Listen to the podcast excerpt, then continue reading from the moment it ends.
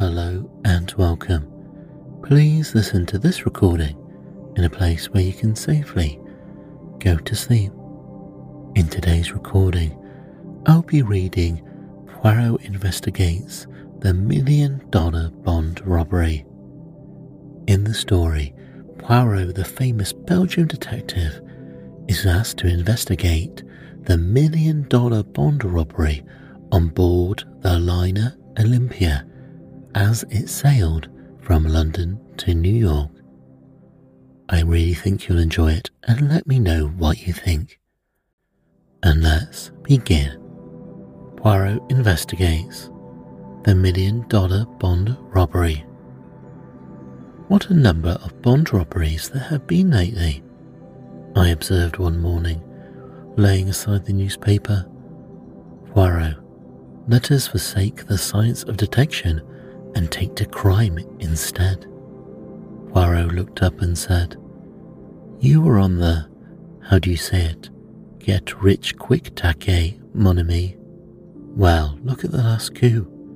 The million dollars worth of Liberty bonds, which the London and Scottish Bank were sending to New York and which disappeared in such a remarkable manner on board the Olympia.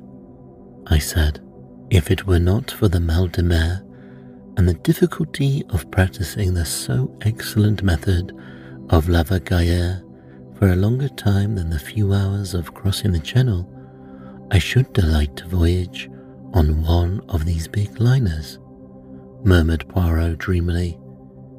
Yes, indeed, I said enthusiastically. Some of them must be perfect palaces. The swimming bath, the lounges, the restaurant, the palm course. Really, it must be hard to believe that one is on the sea. Me, I always know when I am on the sea, said Poirot sadly. All those bagatelles that you enumerate, they say nothing to me. My friend Consider for a moment the geniuses that travel, as it were, incognito on board these floating palaces, as you so justly call them. One would meet the elite, the haute noblesse of the criminal world. I laughed. So that's the way your enthusiasm runs.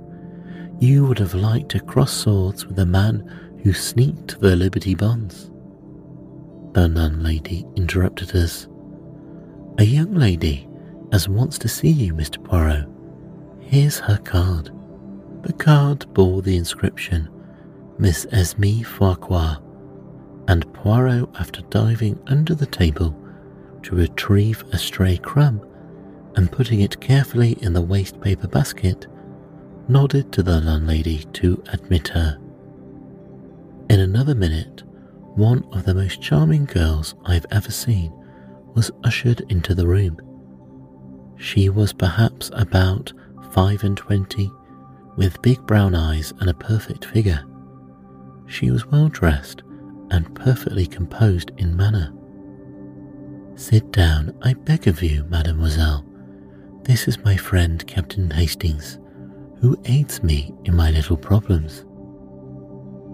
I am afraid it is a big problem I have brought you today, Monsieur Poirot, said the girl, giving me a pleasant bow as she seated herself. I dare say you have read about it in the papers. I am referring to the theft of Liberty bonds on the Olympia. Some astonishment must have shown itself in Poirot's face, for she continued quickly. You are doubtlessly asking yourself what I have to do with a grave institution like the London and Scottish Bank. In one sense, nothing. In another sense, everything. You see, Monsieur Poirot, I am engaged to Mr. Philip Ridgway. Aha! And Mr. Philip Ridgway, retorted Poirot. But he was cut off was in charge of the bonds when they were stolen. Of course, no actual blame can attach to him. It was not his fault in any way. Nevertheless, he is half distraught over the matter and his uncle, I know, insists that he must carelessly have mentioned them in his possession.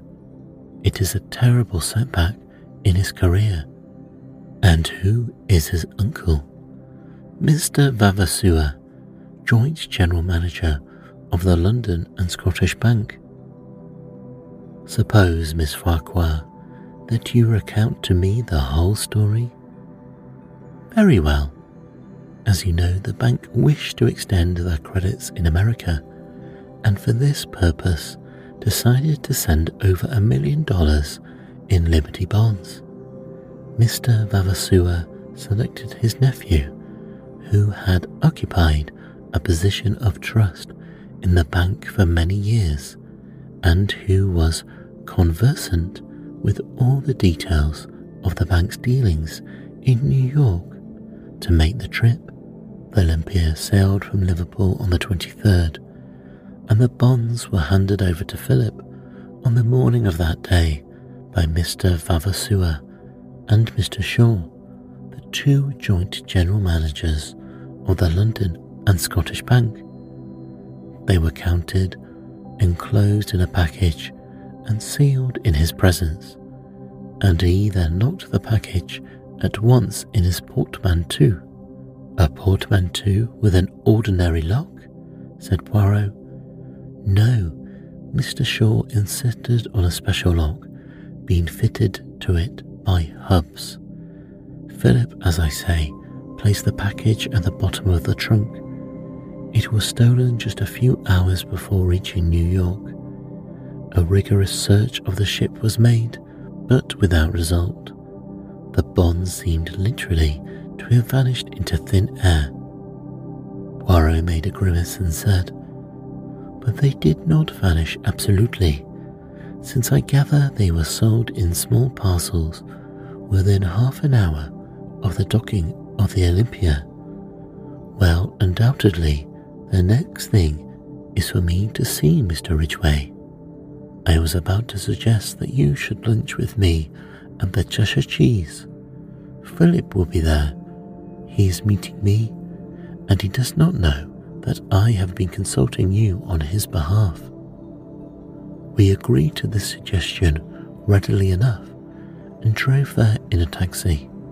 Mr. Philip Ridgway was there before us and looked somewhat surprised to see his fiancée arriving with two complete strangers. He looked like a nice looking fellow, tall and spruce, with a touch of greying hair at the temples, though he could not have been much over thirty. Miss Farquhar went up to him and laid her hand on his arm. You must forgive my acting without consulting you, Philip, she said. Let me introduce you to Monsieur Hercule Poirot, of whom you must often have heard, and his friend Captain Hastings. Ridgway looked very astonished. Of course I've heard of you, Monsieur Poirot, he said as he shook hands, but I had no idea that Esme was thinking of consulting you about my our trouble. I was afraid you would not let me do it, Philip, said Miss Farquhar meekly. So you took care to be on the safe side, he observed with a smile. I hope Monsieur Poirot will be able to throw some light on this extraordinary puzzle, for I confess frankly that I am nearly out of my mind with worry and anxiety about it.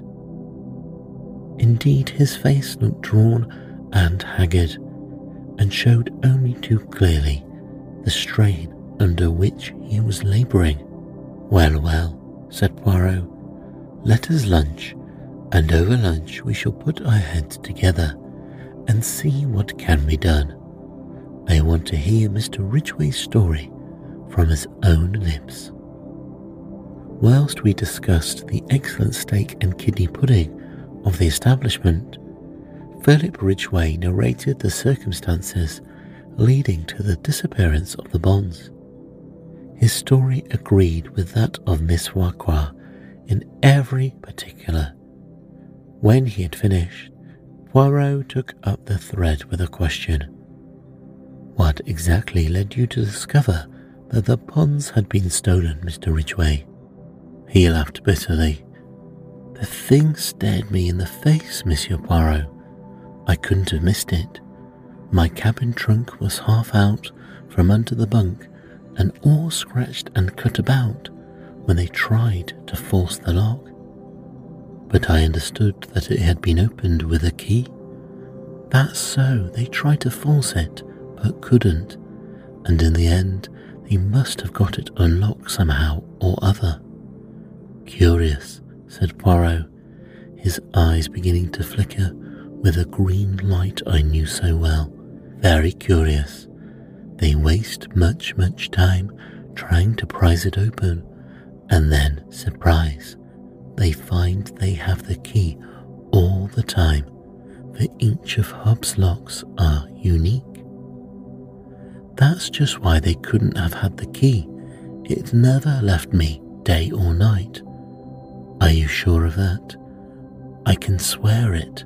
And besides, if they had had the key or a duplicate, why should they waste time trying to force an obviously unforceable lock? Ah, there is exactly the question we are asking ourselves. I venture to prophesy that the solution, if we ever find it, will hinge on that curious fact. I beg of you not to assault me if I ask you one more question. Are you perfectly certain you did not leave the trunk unlocked.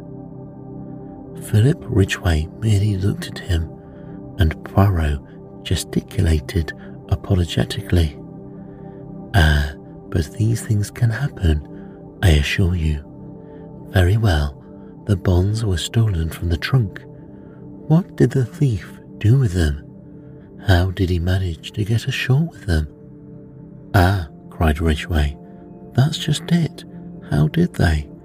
Word was passed to the custom authorities, and every soul that left the ship was gone over with a tooth comb.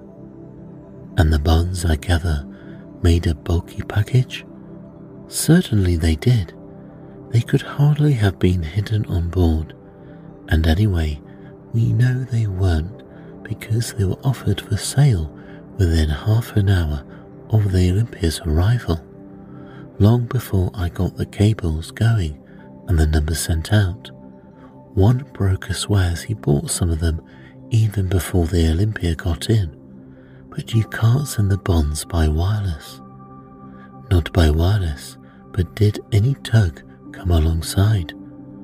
Only the official ones, and that was after the alarm was given when every one of them was on the lookout. I was watching out myself for their being passed over to someone that way. My God, Monsieur Poirot, this thing will drive me mad. People are beginning to say I stole them from myself. But you also were searched on landing, weren't you? asked Poirot gently. Yes. The young man stared in a puzzled manner. You did not catch my meaning, I see, said Poirot, smiling enigmatically. Now I should like to make a few inquiries at the bank. Ridgway produced a card and scribbled a few words on it. Send this in, and my uncle will see you at once. Poirot thanked him, bade farewell to Miss Farquhar, and together we started out for Threadneedle Street and the head office of the London and Scottish Bank.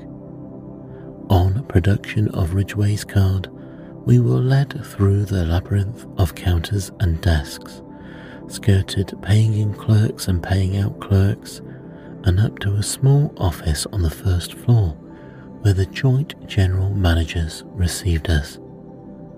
They were two grave gentlemen who had grown grey in the service of the bank.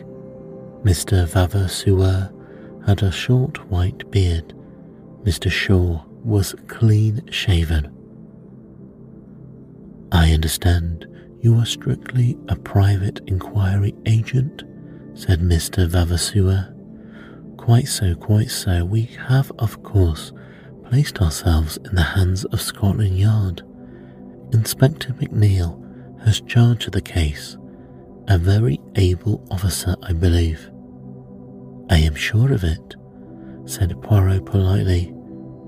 You will permit a few questions on your nephew's behalf about this lock who ordered it from Hope's? I ordered it myself, said Mr. Shaw. I would not trust to any clerk in the matter. As to the keys, Mr. Ridgway had one, and the other two are held by my colleague and myself. And no clerk has access to them? said Poirot. Mr. Shaw turned inquiringly to Mr. Vavasour.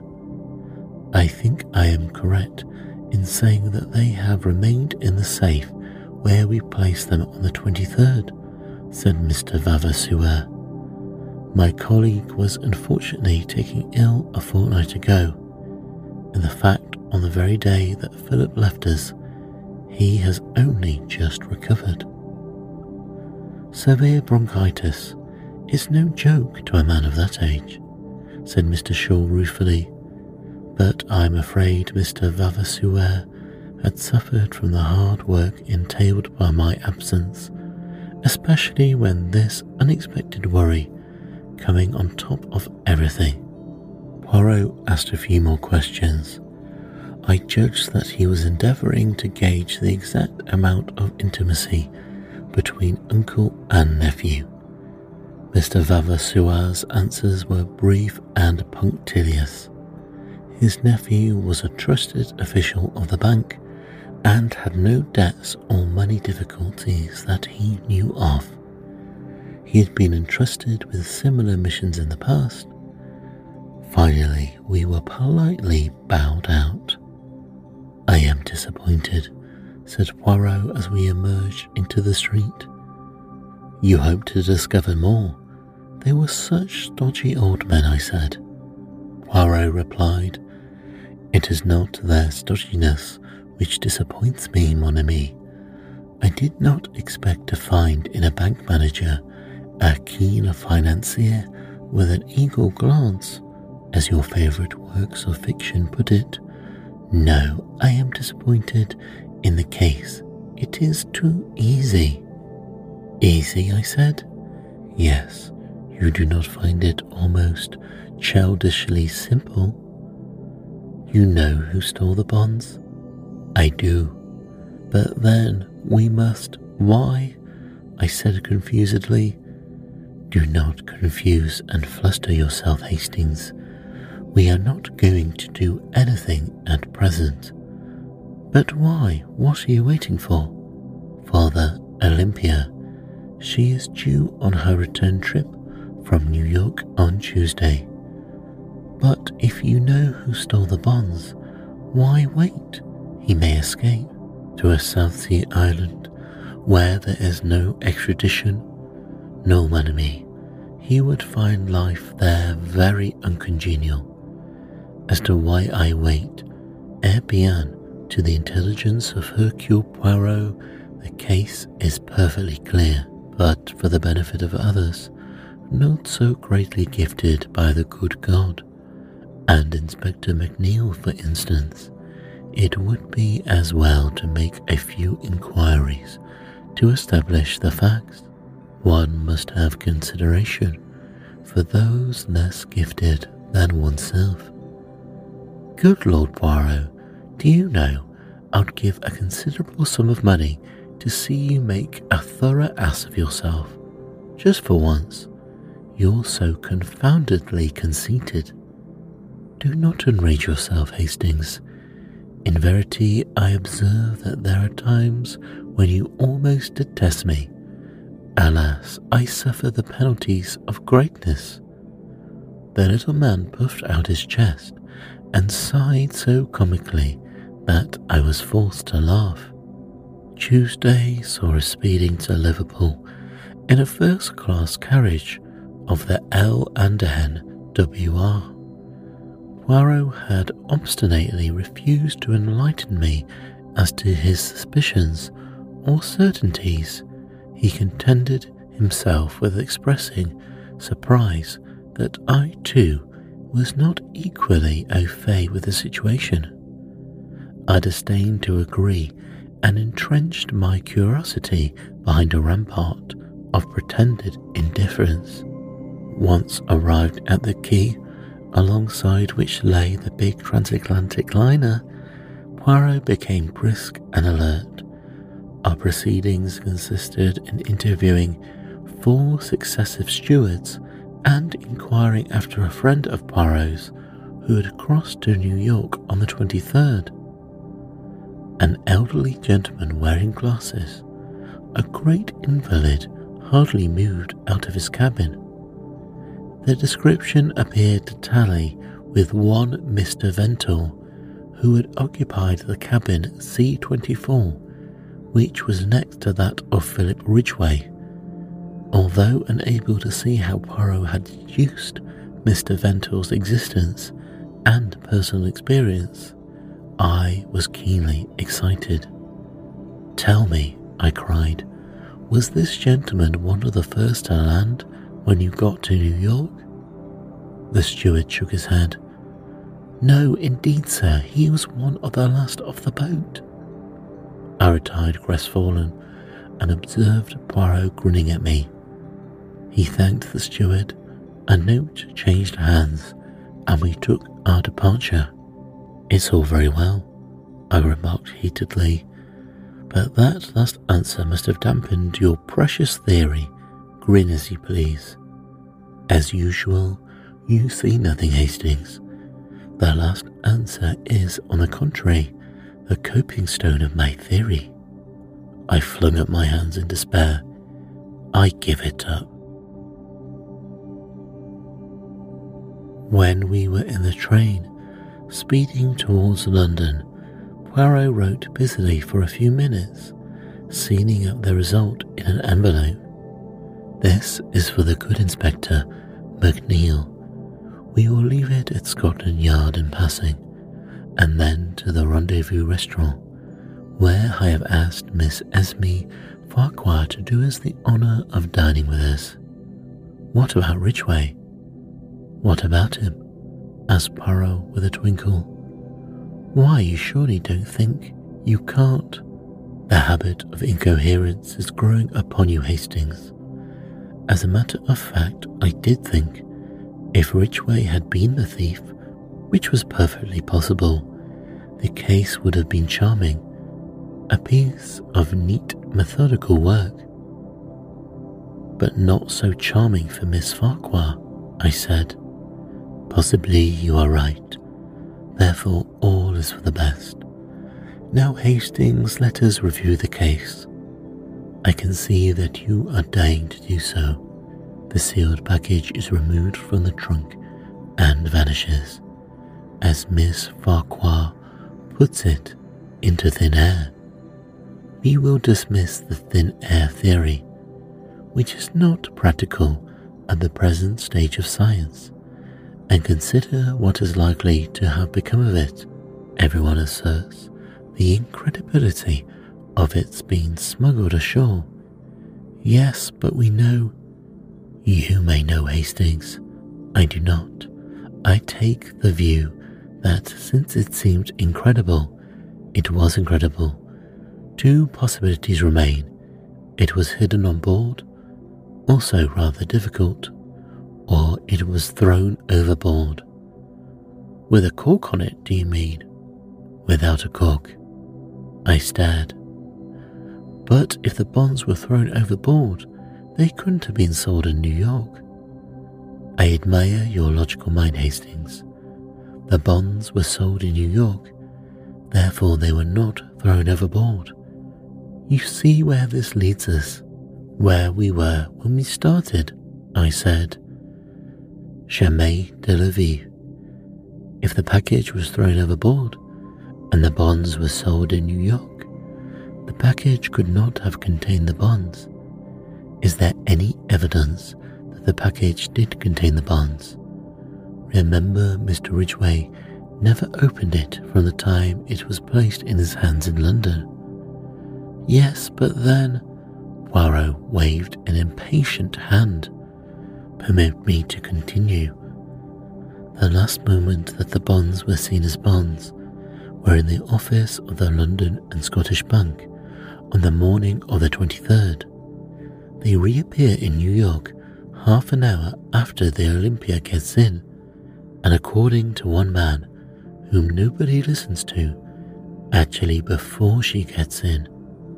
Supposedly, then, that they had never been on the Olympia at all. Is there any other way they could get to New York? Yes, the gigantic leaves Southampton on the same day as the Olympia, and she holds the record for the Atlantic. Mailed by the gigantic, the bonds would be in New York the day before the Olympia arrived. All is clear, the case begins to explain itself. The sealed packet is only a dummy, and the moment of its substitution must be in the office in the bank. It would be an easy matter for any of the three men present to have prepared a duplicate package which could be substituted for the genuine one. Bien. The bonds are mailed to a confederate in New York with instructions to sail as soon as the Olympia is in, but someone must travel on the Olympia to engineer the supposed moment of the robbery. But why? Because if Ridgway merely opens the packet and finds it a dummy, suspicion flies at once to London.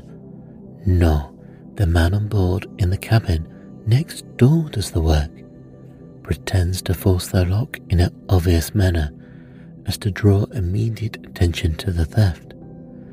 He really unlocks the trunk a duplicate key, throws the package overboard, and waits until the last is to leave the boat.